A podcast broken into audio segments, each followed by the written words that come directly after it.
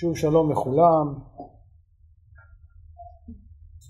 כן, אנחנו כאמור בשיעורים הללו לקראת סוף העיון שלנו בספר ירמיהו עוסקים בנבואות אחרית הימים של ירמיהו. כפי שאמרתי בשיעור שעבר, בנבואות אחרית הימים הללו, מעבר לתקווה לעתיד, יש איזושהי אלטרנטיבה שהם מציבים למציאות שמתאר ירמיהו, למציאות של זמנו. כל הבעיות שראינו בשיעורים הקודמים, הבעיות שקשורות לחוסר האותנטיות, לשקר, כל מה שקשור לתרבות שעימה מתמודד ירמיהו. ובעצם זו אלטרנטיבה עמוקה בכל מיני מובנים, במובן הדתי, במובן המוסרי ועוד, ואני רוצה להשלים היום את הדיון, לא להשלים, להמשיך את הדיון הזה. בשיעור שעבר ראינו נבואה אחת, זו הנבואה לארון בפרק ג', נכון? ראינו את הנבואה שאומרת על זה שהארון יעלם ולא ייזכר ולא ייפקד ולא יעשה. שאלנו את עצמנו מה בדיוק הבעיה בארון, מדוע ירמיהו מנסה כן, לסלק את הארון, מה מפריע, מה, מה בעייתי כוח בארון, ראינו פירושים שונים. בסופו של דבר הצענו שיש כאן מעין חזרה לסיפור של ספר שמואל שמזהה את הבעייתיות בהעמדת או במיקוד הקדושה בארון שמסלקת את האחריות מהאדם, ויש כאן מעין ניסיון להחזיר את האחריות אל בני האדם, להחזיר את הקדושה. זה באופן כללי מה שראינו, ודיברנו על כך שיש כמה הקבלות בין ירמיהו לבין סיפור של חורבן שילה. ראינו כמה מקומות שאומר את זה בצורה מפורשת, גם במקום אחד ונותן אולי להוסיף עוד מקום, כן, לכונה אל מקומי אשר בשילה, כך בנבואת היכל השם בפרק ז'. אני רוצה להוסיף עוד נקודה אחת להשלים את התמונה הזאת, וזה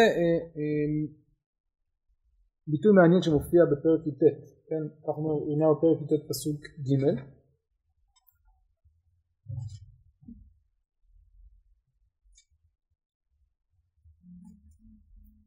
הנני מביא רעה על המקום הזה אשר כל שומעה תיצל לאוזניו, כן, ביטוי מאוד ייחודי, כל שומעה תיצל לאוזניו. איפה מצאנו ביטוי מאוד דומה? הנה אנוכי עושה דבר בישראל אשר כל שמו תצילנה שתי אוזניו, שזה חורבן שילה וכל מה שקורה בהמשך, כן? אגב, זה מעניין, ירמיהו, איפה הוא גדל? מה? ענתות. ענתות, שמה יש לנו שם? מי גדל שם? מי היה בענתות? מי חי בענתות? כהנים. וככל הנראה גם כהנים שיש כמה רמזים שצאצאים מבית אלי, כלומר יכול להיות שיש שם באמת התייחסות. מה? נכון, זה אם הוא היה מבית אלי ממש, אבל בוודאי היו מסורות כאלה, ובמילים אחרות זה אולי גם מסביר לנו גם את המתח בין ירמיהו לבין בני כפרו, כן, שהוא מדבר על בית אלי ועל חורבן שילה כדבר שעלול לקרות שוב, זה אולי מחדד את המתח. טוב, בסוגריים אני אגיד עוד דבר שנחזור עליו בהמשך. איזה עוד נביא ראינו חוזר למסורות, לסיפורים של ספר שמואל, האנטי כהניים של ספר שמואל, ומבקר בהם את אנשי זמנו? הושע. אתם זוכרים שדיברנו על זה שהושע ממש מזכיר את החטאים של בני אלי, כן? חטאת עמי יאכלו ואל עוונם יישאו נפשו.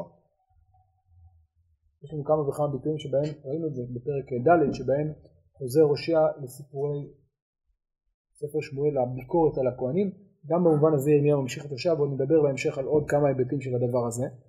אבל היום אני רוצה בעיקר להמשיך הלאה לנבואה נוספת שמשלימה את הנבואה שעסקנו בה, וזוהי נבואת הברית החדשה בפרק למד א'.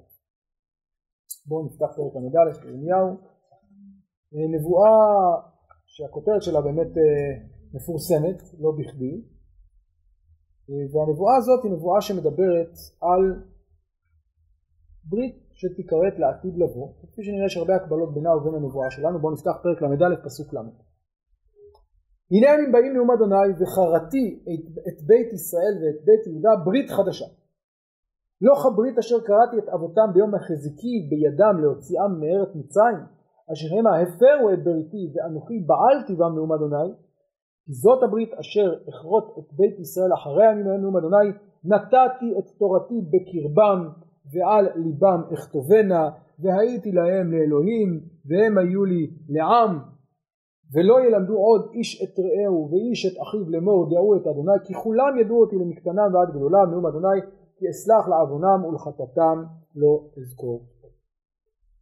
כמה מילים על ההקשר של הנבואה הזאת. הנבואה הזאת נמצאת בתוך קובץ נבואות נחמה שפותח בפרק למד, תפתחו את הפרק למד פסוק א', כן, כל מה השם אלוהי ישראל, כתוב לך את כל הדברים אשר דיברתי אליך אל ספר, כי הנה ימים באים עם השם, ושבתי את שבות עמי ישראל ויהודה, כן?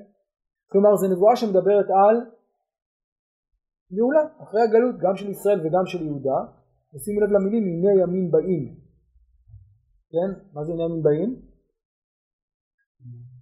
הגאולה, הגאולה, נכון העתיד.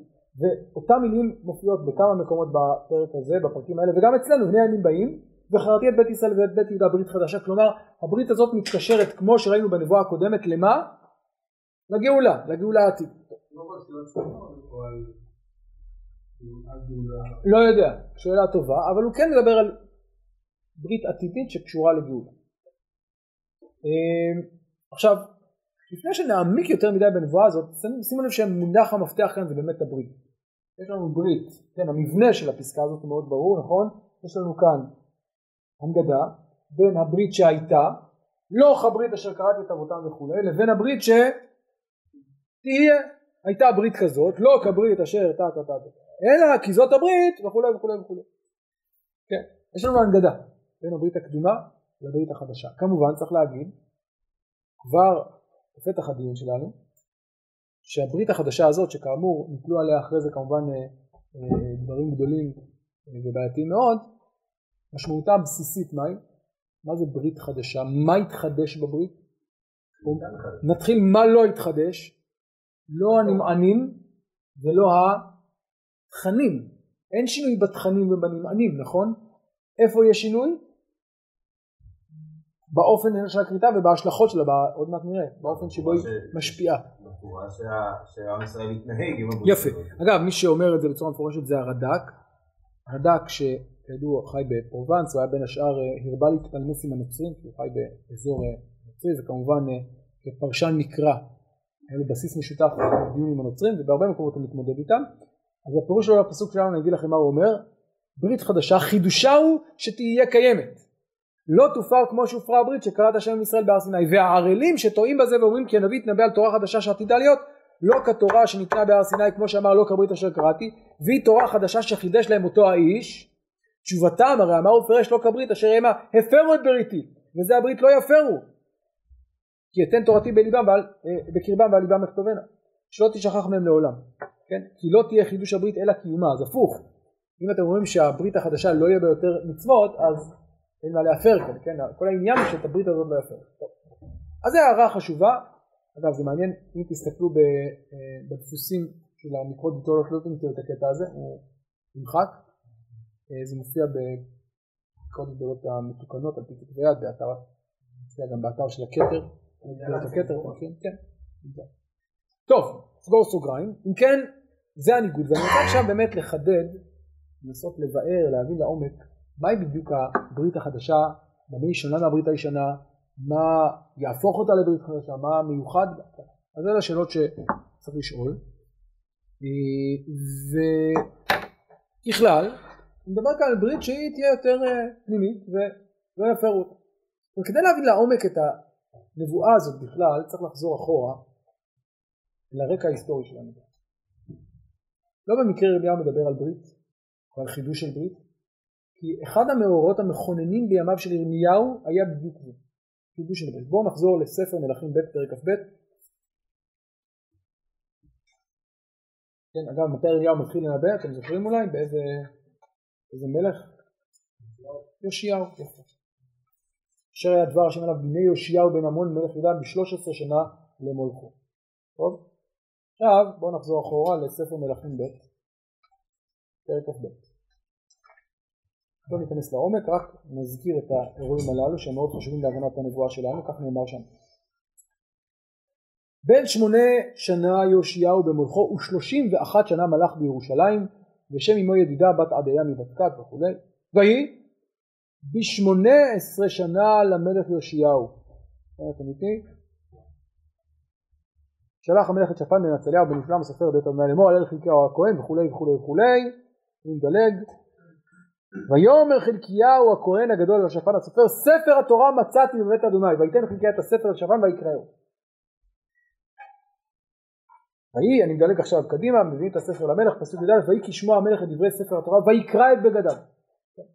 לא ניכנס כרגע לכל הפרטים, אבל בעקבות מציאת ספר התורה במקדש, שככל הנראה נגנז בעקבות המהפכה של מנשה ושל אמון, מגלה מחדש יאשיהו את התורה שהייתה הפר בדורות האחרונים, הוא לא יודע מה לעשות, הוא מתלבט, הוא פונה לחולדה, היא קצת מייאשת אותו, ואז הוא מחליט בניגוד לדברים שלה לעשות מעשה. ומה הוא עושה? בואו נדלג לפרק ג' פסוק ב'.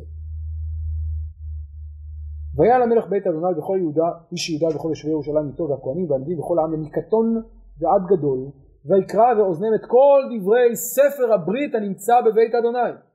ויעמוד המלך על העמוד ויכרות את הברית לפני אדוני, ללכת אחר אדוני ולשמור מצוותיו ואת עדותיו ואת חוקותיו בכל לב ובכל נפש, להקים את דברי הברית הזאת הכתובים על הספר הזה, ויעמוד כל העם בברית. ולאחר מכן יאשיהו מבאר את כל העבודה הזרה מירושלים ומהארץ כולה, עושה מהלך מאוד מאוד רב. אם כן, בימי יאשיהו, כשירמיהו כבר נביא, מתחולל מאורע דרמטי, קשה להפריז בחשיבות שלו, נכון? מציאת ספר התורה שכנראה נגנז, שבעצם גורם ליאשיהו לייצר כאן תיקון עמוק, יסודי מאוד, וחידוש של ברית. חידוש של ברית שהופרה במשך דורות ארוכים.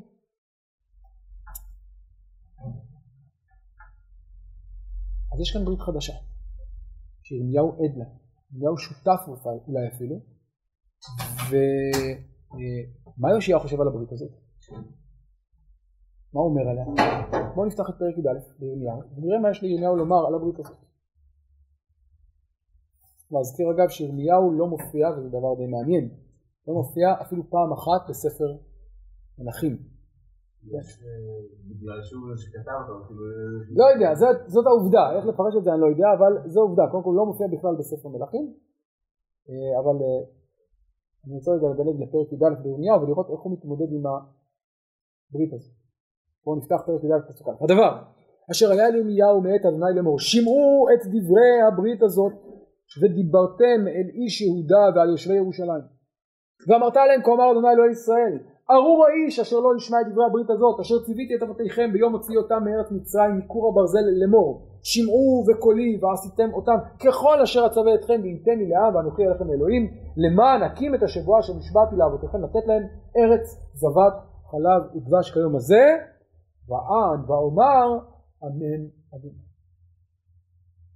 נבואה מופלאה. מה יש לנו כאן?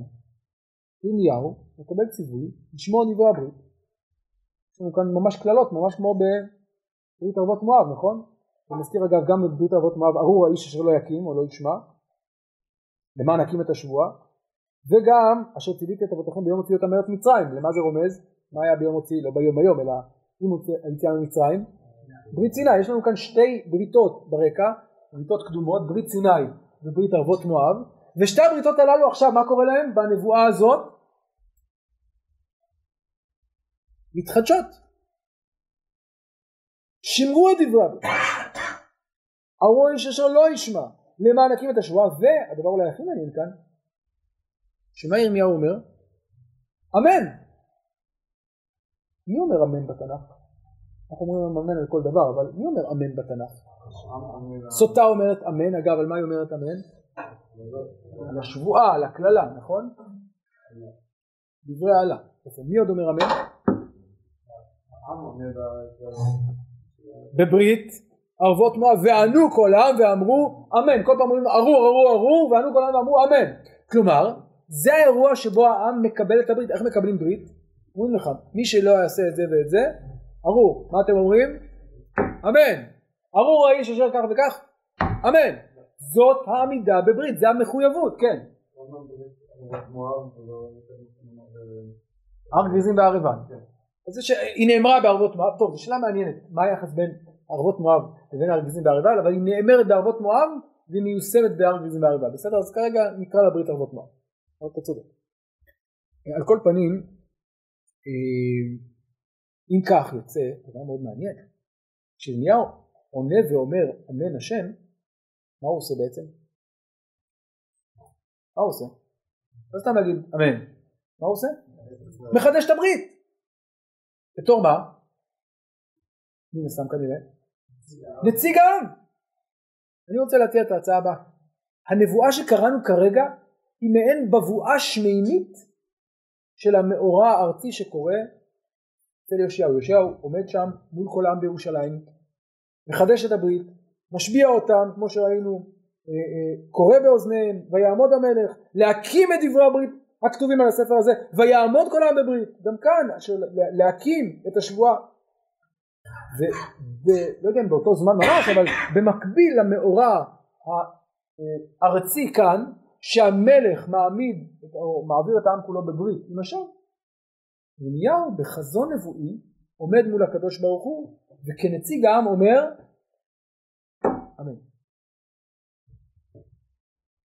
נבואה כאן, אבל מתואר שצריך לספר את הברית הזאת, לדבר אותה. כן. אם אין איש יהודה, אבל בשבילי ירושלים. נכון. אין צורך לפי, כאילו... אבל אני אומר, המילה אמן זה לא רק בסדר, אני אעשה את זה. ועד ואמר אמן זה גם, זה אישרור של דברי הברית. אז נכון שירמיהו, זה בדיוק הנקודה, ירמיהו לא מספיק שהוא עושה את זה בעצמו כנציג ציבור, הוא צריך גם להראות שהציבור איתו. וזה בדיוק מה שלא קורה. שוב, לא נוכל לקרוא כרגע את כל הנבואה, אבל רק אומר שהמשך הנבואה מראה איך הדבר הזה לא מתגשם. זה אומר שהם עלי קרא את כל הדברים על הבעיה הזאת, חוצות ירושלים, שימו את דברי הברית הזאת. כי העד, עכשיו, שימו לכאן כבר מימה של הזרה, העד העדי אותם בעבותיכם ביום העלותי אותם וכולי, ולא שמרו, ולא איתו, וילכו איש בשירות ליבם להביא להם את כל דברי הברית הזאת. כלומר, הייתה כבר הפרה, תקוו שזה לא יקרה שוב, תנסו, תעשו מאמץ שזה לא יקרה שוב, שהברית הבאה לא תופר. אז מגיע השלב השלישי, ואומר אדוני אליי נמצא קשר באיש יהודה וביושבי ירושלים, פסוק ט' שבו על עוונות אבותם הראשונים אשר נענו לשמוע את דבריי והם הלכו אחרי אלוהים אחרים לעובדם, הפרו בית ישראל ובית יהודה בריתי אשר קראתי את אבותם, לכן כאמר אדוני הנני מביא עליהם רעה שלא יוכלו לצאת ממנה וזעקו עליי ולא ישמע עליהם וכולי וכולי. מה מתברר אם כן? קשר. מה זה קשר? מרד, נחשף מרד, כלומר הברית שניסה ירמיהו בעקבות יאשיהו לבסס, לחדש בעם, מה קורה לה בסופו של דבר? מופרת. לא מחזיקה מעמד. אני חושב שצריך לקרוא את הפרק הזה לא כפרק אחד, שקורה בבת אחת, אלא כפרק שמכנס לנו שלושה אירועים, שלושה שלבים. כלומר, השלב הראשון הוא באמת השלב האופטימי, עם החידוש של הברית בימי יאשיהו. השלב השני הוא כבר שלב יותר בעייתי, שכבר יש חשש שהיא עומדת להיות מופרת. והשלב השלישי זה באמת כאשר כבר אפסה תקווה, כאשר הברית מופרת באופן מוחלט, ואז כבר הגורל או הגזרה נגזר. הכל כונס כאן בבת אחת בפרק אחד, אבל בעצם זה נפרס על פני כמה שלבים היסטוריים. ושימו לב, בהתחלה אומר להם, אל תהיו כמו אבותיכם, כן? אני ציוויתי את אבותיכם, אז אתם צריכים לקיים. אבותיכם לא קיימו, תקיימו אתם, ובסוף הוא אומר להם, כמו שאבותיכם לא קיימו, גם אתם לא מקיימו. אז אם כן, הנושא של הברית הוא נושא מאוד מרכזי בחיי ירמיהו, ואולי אחד המאורות המרכזיים ביותר בחיי ירמיהו, בתקופת ירמיהו, כן, הניסיון של יאשיהו לחדש את הברית, אבל לא רק בחיי ירמיהו, אלא גם בנבואת ירמיהו, ירמיהו עצמו כאמור מנבא על הברית, ומנסה ליישם או לקיים אותה אצל העם, אבל כאמור בסופו של דבר זה לא עובד. כאן אני רוצה לחזור לפרק למדל. כאמור פרק למדל גם הוא מדבר על ברית, אבל הפעם על ברית חדשה, כן? יש כמה הקבלות אגב בין הברית, בין הפרק הזה לבין כפי שראינו פרק ט', כן? אגב שימו לב פרק ט' גם כן כתוב, רגע לפרק ט', שראינו כרגע, פרק ט' פסוק ד', אשר ציוויתי את אבותיכם ביום הוציאו אותם מארץ מצרים, פרק ד' פסוק ג', פסוק ד', נכון? מתי הברית הזאת הייתה? ביום הוציאו אותם מארץ מצרים, מה נאמר בפרק למד א'? לא כברית אשר מה? אשר קראתי את אדם ביום ויחזקי לידם להוציאה מארץ מצרים, נכון? עוד דבר, שם כתוב בפרק י"ט, כן? כתוב שם, סליחה בפרק י"א, כתוב, כן, הפרו בית ישראל ובית יהודה את בריתי, מה כתוב אצלנו? אשר המה? אז יש כאן דמיון מאוד מעניין בין הנבואות, אבל יש כמובן הבדל מאוד מרכזי. מהו ההבדל? ההבדל היסודי בין הנבואות? ירמיהו מאוכזב, זהו, הברית, ניסיון החידוש של הברית נכשל. אז ירמיהו שואל את עצמו, אז מה קורה? אז איך אפשר להתמודד? הרי היינו תקווה גדולה, תקווה הייתה הברית החדשה של יאשיהו, או חידוש הברית של יאשיהו, היא לא עובדת, פעם אחר פעם ירמיהו מנסה וזה לא עובד. ירמיהו, מתי זה יעבוד? מתי זה יתקיים? אחרי כך. אבל שאלה היא למה? מה יקרה? הרי כבר ניסינו פעם אחת וזה לא עבד. ניסינו ופעם אחר פעם יאשיהו עם כל העוצמה שלו ניסה וזה, וירמיהו, והיינו תקווה וציפייה שזה יצליח וזה לא יצליח. אז למה זה יצליח בעתיד? מה יהפוך את הברית הזאת לברית שבאמת תתקיים ולא תופר? זאת השאלה הזאת. ומה התשובה של ירמיהו? איפה הוא? למדל, אז מה התשובה שלו? מה התשובה? אז הוא אומר כך, זה נכון, כלומר מה יקרה בברית החדשה, מה ישתנה? במילה אחת, הלב. הברית תעבור, נכון, מה, מהלוחות, נכון, לאן? אל הלב. עשית אותי בקרבם ועל ליבם יכתובים. עכשיו כדי להבין יותר לעומק את הנבואה, אני רוצה לחזור שוב לנבואה בפרק ג' לנסות לראות את הדמיון בין שתי הנבואות, ודרך הדמיון הזה נבין לעומק את הנבואה שלנו. מה משותף לשתי הנבואות? כאמור, קודם כל שתי מדברות על אחרית הימים, נכון? בימים ההמה, הנה הימים באים. שתי הנבואות מנגידות בין הברית בעבר לבין הברית העתידית. כן, מה אומרת לנו הנבואה בפרק ג'? לא יאמר עוד ארון ברית השם, ולא יעלה ולא יפקוד ולא יעשה וכו'. כלומר, ארון ברית השם שהוא סמל הברית, ייעלם. ועת היא יקראו לשלם כיסא השם. כלומר, ניגוד בין הברית ה... קדומה, בין מה, או סמל הברית הקדומה לבין הברית העתידית. גם כאן כמובן לא כברית אשר קראתי וכו' וכו', כי אם כך וכך, ניגוד בין מה שהיה לבין מה שיהיה. בשני המקרים גם מושג ידיעת השם מקבל תפקיד מרכזי, כן? מה נאמר אצלנו? איפה נאמרת ידיעת השם אצלנו?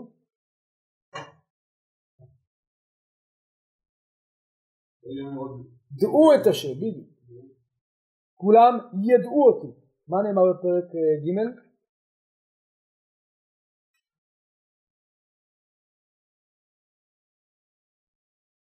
כן, אז לא נאמר שם ידיעה באופן זה, אבל... נאמר... כן. בסדר, לפני, לא ידעוני... נכון, לפני, לפני, אבל... כן, האמת שהלשון הידיעה... כן, סליחה, וראו אתכם דעה והשכל. כאן יש כאן את הנושא של הדעה, ונקבעו לכל הגויים לשם השם, אז זה לא דעת השם, אבל זה לשם השם. אוקיי, אז יש לנו כאן כמה הקבלות, ואולי הקבלה האחרונה והחביבה, זה הנושא של הלב. ראינו שהלב יש לו תפקיד מרכזי אצלנו בפרק למד א', נכון? נתתי את תורתי בקרבם ועל ליבם יכתובנה, אבל הלב מופיע גם בפרק ג'. איפה הוא מופיע בנבואה בפרק ג'? לא יעלה הלב, מה עוד?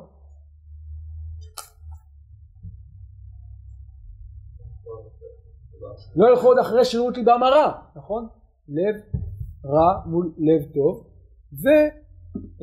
התיקון הזה, כן, זה לא יהיה כמו שהיה אז שלחו אחרי שירות במראה, אלא משהו אחר, משהו מתוקן. אגב, יש עוד ביטוי מיוחד בשתי הנבואות הללו, אנוכי בעלתי בם, לא מצאתי עוד מכיר, אנוכי בעלתי בם, ו... כי אנוכי בעלתי בם, ואנוכי בעלתי בם, בשתי הנבואות הללו. זה שאלה מה זה בדיוק הבעלתי, נכון, נכון, זה גם רמז לאושר. טוב, עכשיו, אני רוצה להתבונן בקשר, דיברנו על הקשרים לשוניים, אבל בקשר הפנימי בין הנבואות הללו, ואולי להבין אחת לאור השנייה. שתי הנבואות כאמור מדברות על איזשהו שינוי עתידי לעתיד לבוא. אבל מה בדיוק משתנה? אני חוזר רגע לברית בפרק למד. מה היה בברית סיני? למה ברית סיני לא, לא, לא, לא החזיקה? אז אני חושב שהרמז לזה, לא כברית אשר קראתי אותה וכאן, איפה הברית הזאת ניתנה? במה היא התגלמה הברית בסיני? במה התבטא הברית בסיני? בלוחות הברית, נכון? לוחות העדות, לוחות הברית. ואיפה הלוחות הללו הושמו? בארון הברית.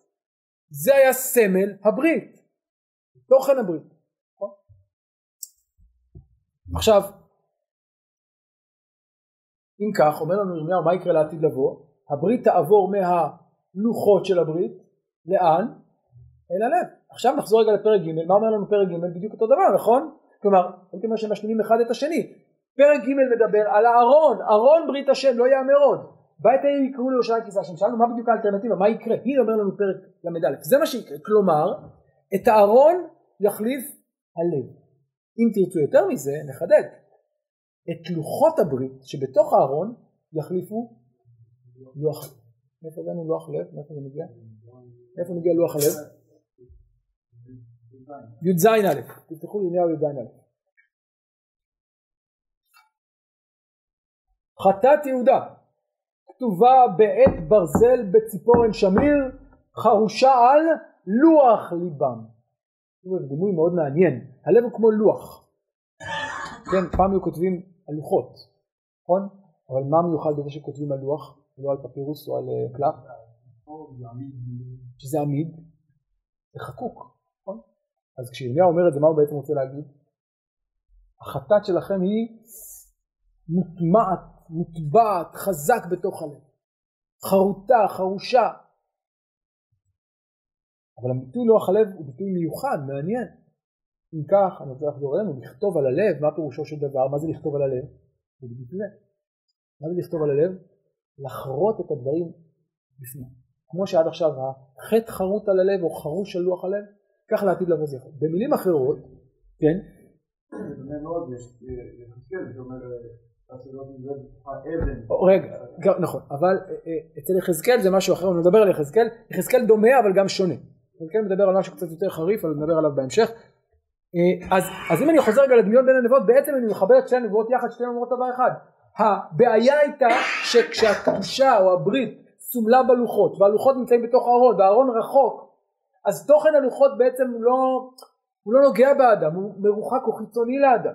האלטרנטיבה היא גניזת הארון ועברת התוכן מהלוחות שעליהם מוכרות אל הלב שעליו מוכרות. על ליבה מכתובנו, ואז ירושלים תהיה כיסא השם, כלומר הכיסא לא יהיה איזה אובייקט חיצוני, מי יהיה הכיסא של השם? העיר, החברה, בני האדם, שם תתממש הברית, שם כן, אה, אה, הברית או הלוחות יהיו מכונסים ב, ב, בלוחות, ב, בליבות בני האדם. האדם הוא ארון, הוא השכינה, הוא הכיסא, אם תרצו, יסוד כיסא השם בעולם, כן? לא חפץ, האדם, החברה, העיר, כולם יהיו מייצגי הברית. על ליבה מכתובה. לא, אני אומר, ירושלים עצמה, אני לא הייתי אומר, לא הייתי בונה את זה בניינים על ירושלים. אני אומר, יש כאן, יש כאן, ברור שיש כאן איזו התפשטות מהארון אל ירושלים. אבל לא הייתי בונה את זה בניינים, אם עליה היה לי את ה... הנבואה שלנו שמשלימה ואומרת הנה יש לנו כאן לוח אחר, לוח הלב, על ליבה מכתובנה, כנגד הברית של סיני יש לנו ברית חדשה שהיא תהיה על הלוח של הלב במקום, שוב אם אני משלים את זה בעצם במקום הלוח שנמצא בתוך הארון, כך אוקיי. ושוב אני רוצה לחזור רגע לנבואה בפרק ז', נבואת היכל השם, ולראות דבר מעניין, עשרת הדיברות. עשרת הדיברות מצוותים אגב בשני מקומות בנביאים, מקום אחד ראינו בעבר, אם אתם זוכרים אצל הושע, זוכרים משלם את עשרת הדיברות אצל הושע, נחזור לזה עוד מעט. המקום השני, בנביאים מופיעים עשרת הדיברות, זה בפרק ז' בירמיהו, נבואה שראינו קודם. בואו נחזור לפרק ז', נבואת היכל השם. כן, פרק ז', פסוק ג', כה אמר אדוני צבאות אלוהי ישראל. כן, הנבואה הזאת אגב מתרחשת, איפה? בשער בית השם, היכל. היטיבו דרכיכם ומעלליכם והשכנה אתכם במקום הזה, אל תמתחו לכם על דברי השקר לאמור היכל אדוני היכל אדוני היכל אדוני, כי אם היטב תיטיבו את דרכיכם ואת מעלליכם, אם עשו תעשו משפט בין איש וברעהו, גר יתום אלמנה לא תעשוק וכולי, ושכנתי אתכם במקום הזה. עכשיו תקשיבו, הנה אתם בוטחים לכם על דברי השקר לבלתי יועיל, הגנוב, רצוח ונעוף, וישבע לשקר וקטר לבעל, והלוך אחרי אלוהים אחרים אשר לא ידעתם, ובאתם ועמדתם לפניי בבית הזה אשר נקרא שמי עליו, ואמרתם איתנו למען עשות את כל התולדות האלה, המערת פריצים היה הבית הזה אשר נקרא שמי עליו בעיניכם, גם אנוכי הנה ראיתי נאום השם, ואז מגיע הסיפור של שילה. עכשיו, לא מקרה הוא שירמיהו בוחר לצטט כאן את עשרת הדיברות, או רוב עשרת הדיברות. למה? למה הוא מצטט את עשרת הדיברות? הרי מה יש? מה הופך את המקום לקדוש? מה לב ליבו של המקדש? הארון. מה לב ליבו של הארון? הלוחות. מה כתוב על הלוחות? זאת הדיבור. והנה באופן אבסורדי ופרדוקסלי, אתם באים כאן למקדש, אחרי שמה עשיתם? עברתם על כל האיסורים שכתובים בלוחות, ולאן אתם בורחים להינצל? אל המקום הזה. כלומר, בית השם המקודש שבליבו הארון והלוחות והדיברות, הופך להיות מקום מקלט, או בלשון ירמיהו, מערת פריצים, כלומר, מערה שכל השודדים מתחבאים בה, חושבים שיתגן עליה. מה האבסורדים כן שעליו מצביע ירמיהו? שהמקום שקדושתו נובעת מהברית, מהדיברות שנמצאות בתוך הארון, הופך להיות קליפה שמגנה על מי שמפר את הברית. זה אבסורד בלתי נקנס. כמובן הם רואים את זה אחרת, הם רואים את זה כמקום מקודש בעצמותו. ירמיהו לא רואה את זה כך. אז כאן אפשר לראות ממש את אותו רעיון, נכון? ירמיהו, אתם חושבים שהקדושה היא קשורה למקום וללוחות ולאובייקט? לא. אין ערך ללוחות ולדברים שכתובים, אם הם לא כתובים בפנים על ליבותיכם בתוך האנשים פנים. להפך, זה כאן אבסורד נורא, שהמקדש הופך להיות מקום הגנה למי שעובר על כל האיסורים. בסוגריים אני אגיד שירמיהו גם, גם, גם שם דגש מרכזי, שימו לב באיסורים שהוא מזכיר, איך הוא מזכיר את האיסורים כאן, את עשרת הדיברות, הוא לא מזכיר את כולם, מה הוא מדגיש כאן? קודם כל דברי השקר, מה דברי השקר? גנוב, רצוח, מעוף, שווה על השקר, שימו לב הוא שם כאן במרכז את מה? בין אדם לחברו ודברים שקשורים ל... למעילה, לבגידה, לגניבה, רצח, ניאוף, שווה לשקר, כתר לבעל, הלוך אלוהים אחרים, כלומר כל הדברים שבעיני ירמיהו כאן כן קשורים לעולם הזה של שקר ושל בגידה, חוסר נאמנות, הנה, זה האיסור. אתם עושים את כל הדברים האלה ובאים לכאן, זה כמובן אבסורד גדול, אז אם כן, שוב רואים שעשרת הדיברות צריכים להיות אה, משהו חלול, חסר משמעות, ארון, לוחות בלי ערך, לכן צריך להעביר אותם מהארון ומהלוחות אל הלב. אגב, עוד דבר מעניין, ירמיהו סומך לנבואת הפורענות על המקדש, עוד נבואת פורענות חריפה, בהמשך הפרק, פסוק כ"א. כה אמר אדוני צבאות אלוהי ישראל, עולותיכם ספו על זבחיכם ואכלו בשר. מה הוא בעצם אומר? אז למה הוא אומר עולותיכם ספו על זבחיכם? כלומר, חבל, לא חבל, מה זה עולה? הכל עולה כליל, נשרף, לא חבל על הבשר. תסיפו את העולות לזבחים ותאכלו בשר, אין ערך בכל מה שאתם מקריבים. כי לא דיברתי, וזו אמירה מאוד מפתיעה, כי לא דיברתי את עבודתכם ולא ציוויתי ביום הוציא אותם מארץ מצרים על דברי עולה וזבח. כי אם את הדבר הזה, שוב, ביום הוציא אותם מארץ מצרים, הוא קרא לנו, נכון? ברית סיני.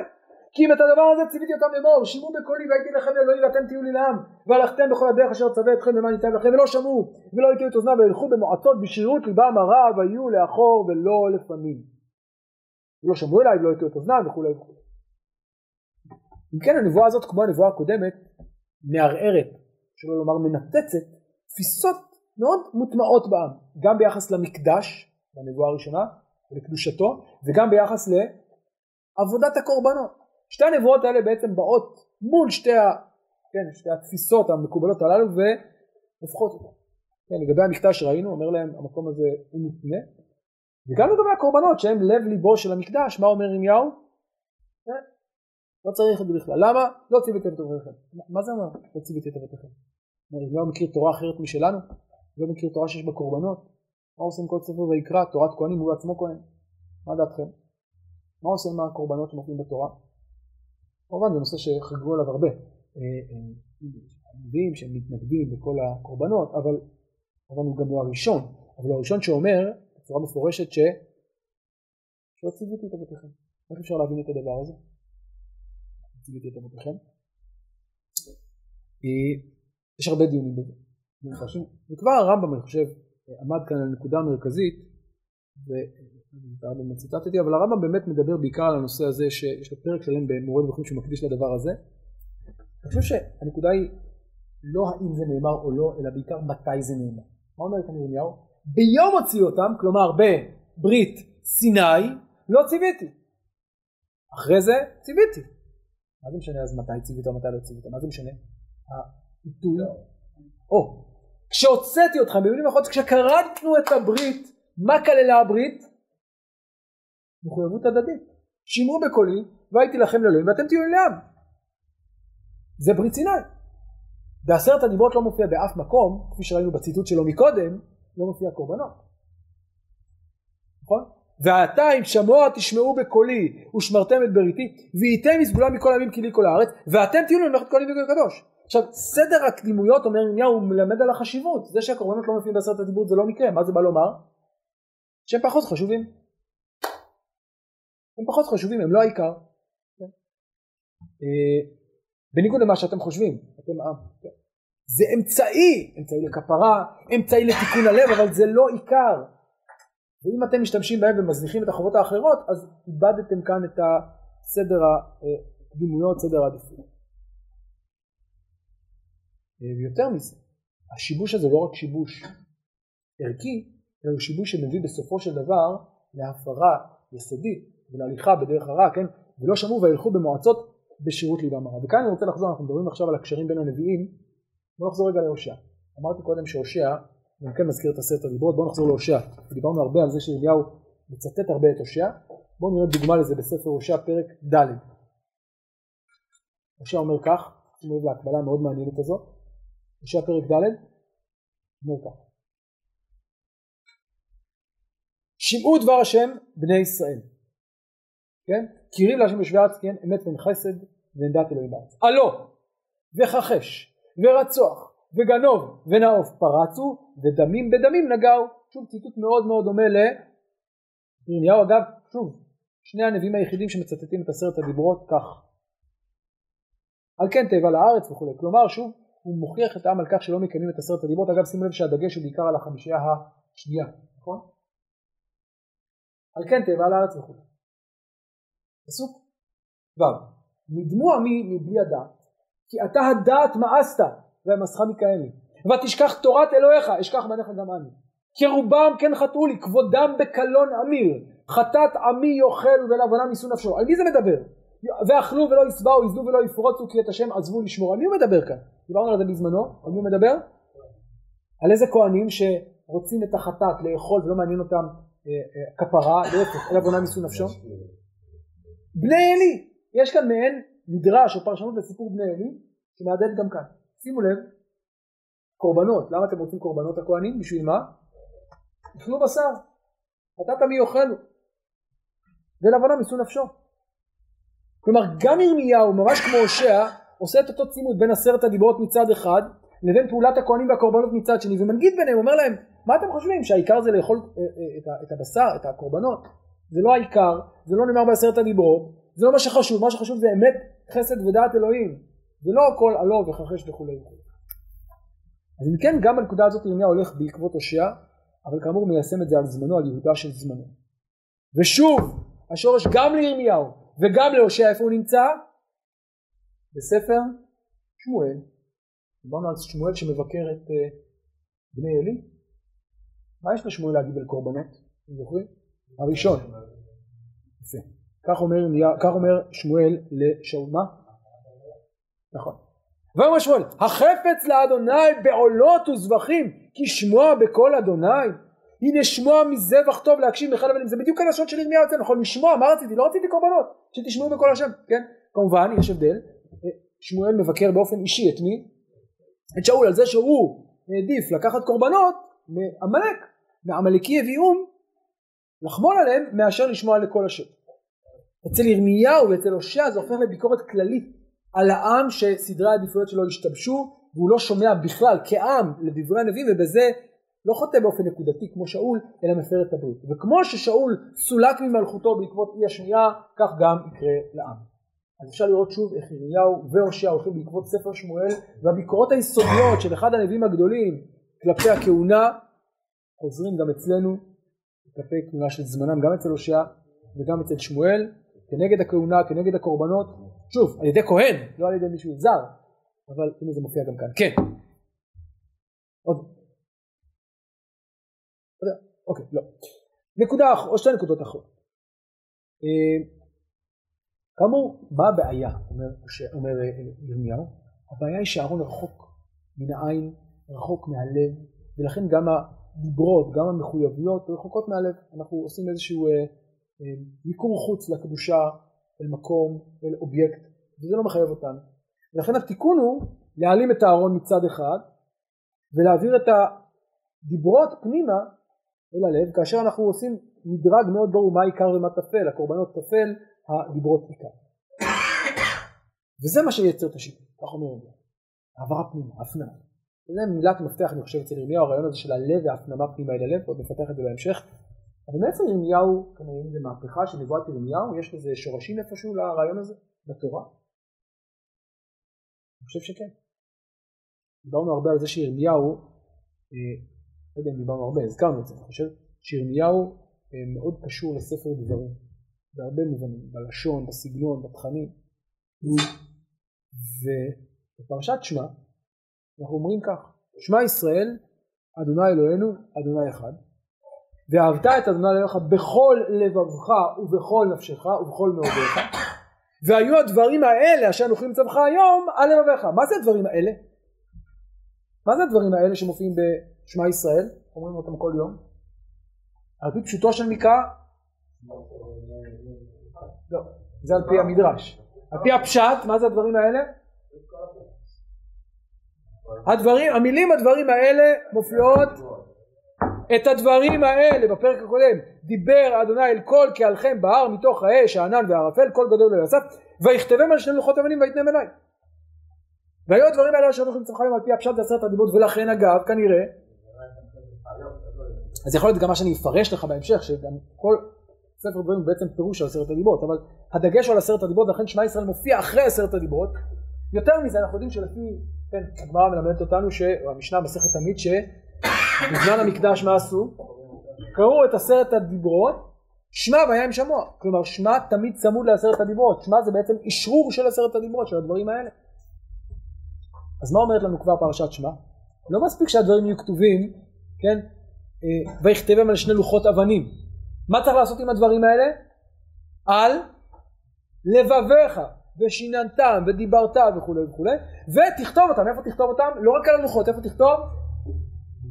למה? למה לזאת ביתך ובשעריך? גם במעגל הביתי, גם במעגל העירוני, מה אתה עושה? כותב את הדברים במקום נגיש, מקום גלוי, מקום שאתה נתקל בו כל הזמן, אתה רוצה זה, אפשר לומר, שער הכניסה לבית.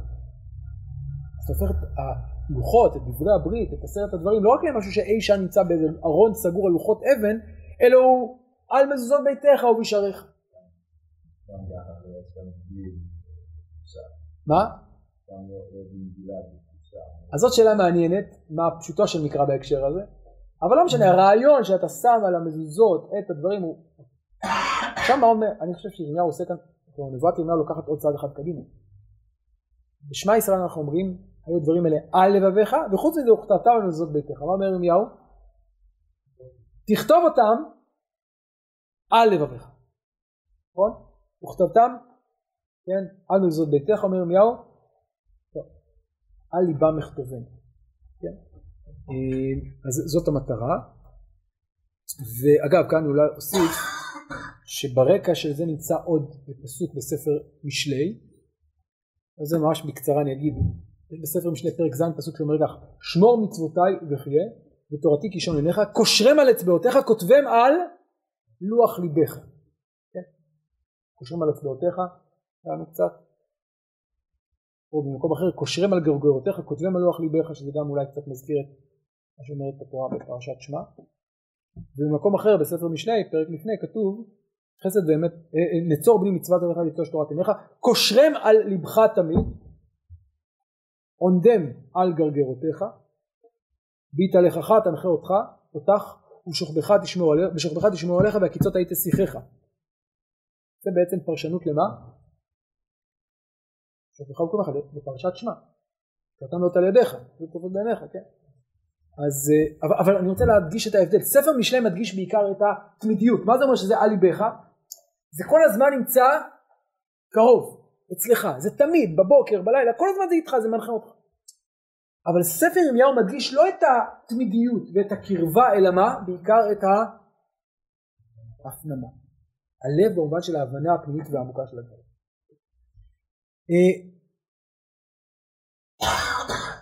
נקודה האחרונה להיום. ונמשיך את זה בשיעור הבא. פסוק למד ג' פסוק למד ג' בפרק למד א', כלומר בנבואת הברית החדשה, אומר כך: ולא ילמדו עוד איש את רעהו עוד ניגוד, מה היה בעבר? לא ילמדו אותי איש את רעהו, איש את אחיו למרדו את השם. מה יהיה בעתיד?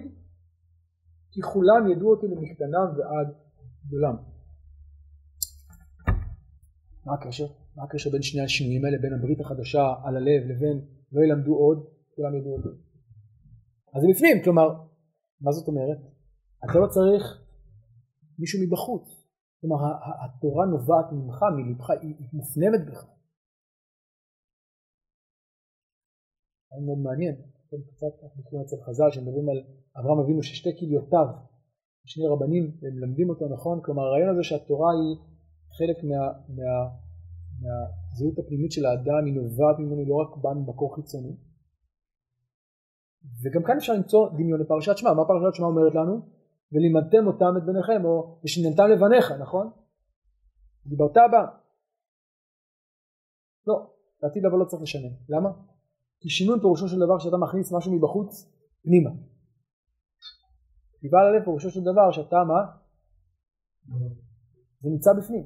אם תרצו, אגב, וזה רעיונות חינוכיים שדווקא בדורות האחרונים התפתחו, התפיסה שחינוך זה לא ניסיון להטמיע תכנים בלב התלמיד, כלומר שתי תפיסות של איך להבין את מעשה החינוך. יש הרבה יותר, אבל אין לנו שתי תפיסות מנוגדות. תפיסה אחת אומרת שהחניך הוא סוג של חומר, שאתה מה אתה צריך לעשות? להטביע בו כל מיני ערכים, רעיונות. יש תפיסה שאומרת לא. החניך הוא כמו, התלמיד הוא כמו שתיל, נכון? אתה מגדל אותו בגן ילדים, ואז כל האיכויות שלו פשוט פה, אתה צריך לתת לו את הסביבה הטבעית והמיטיבה, שתיתן לו את האפשרות לגלות את מה שיש בו בפנים. מה שמעין זה יש לנו כאן.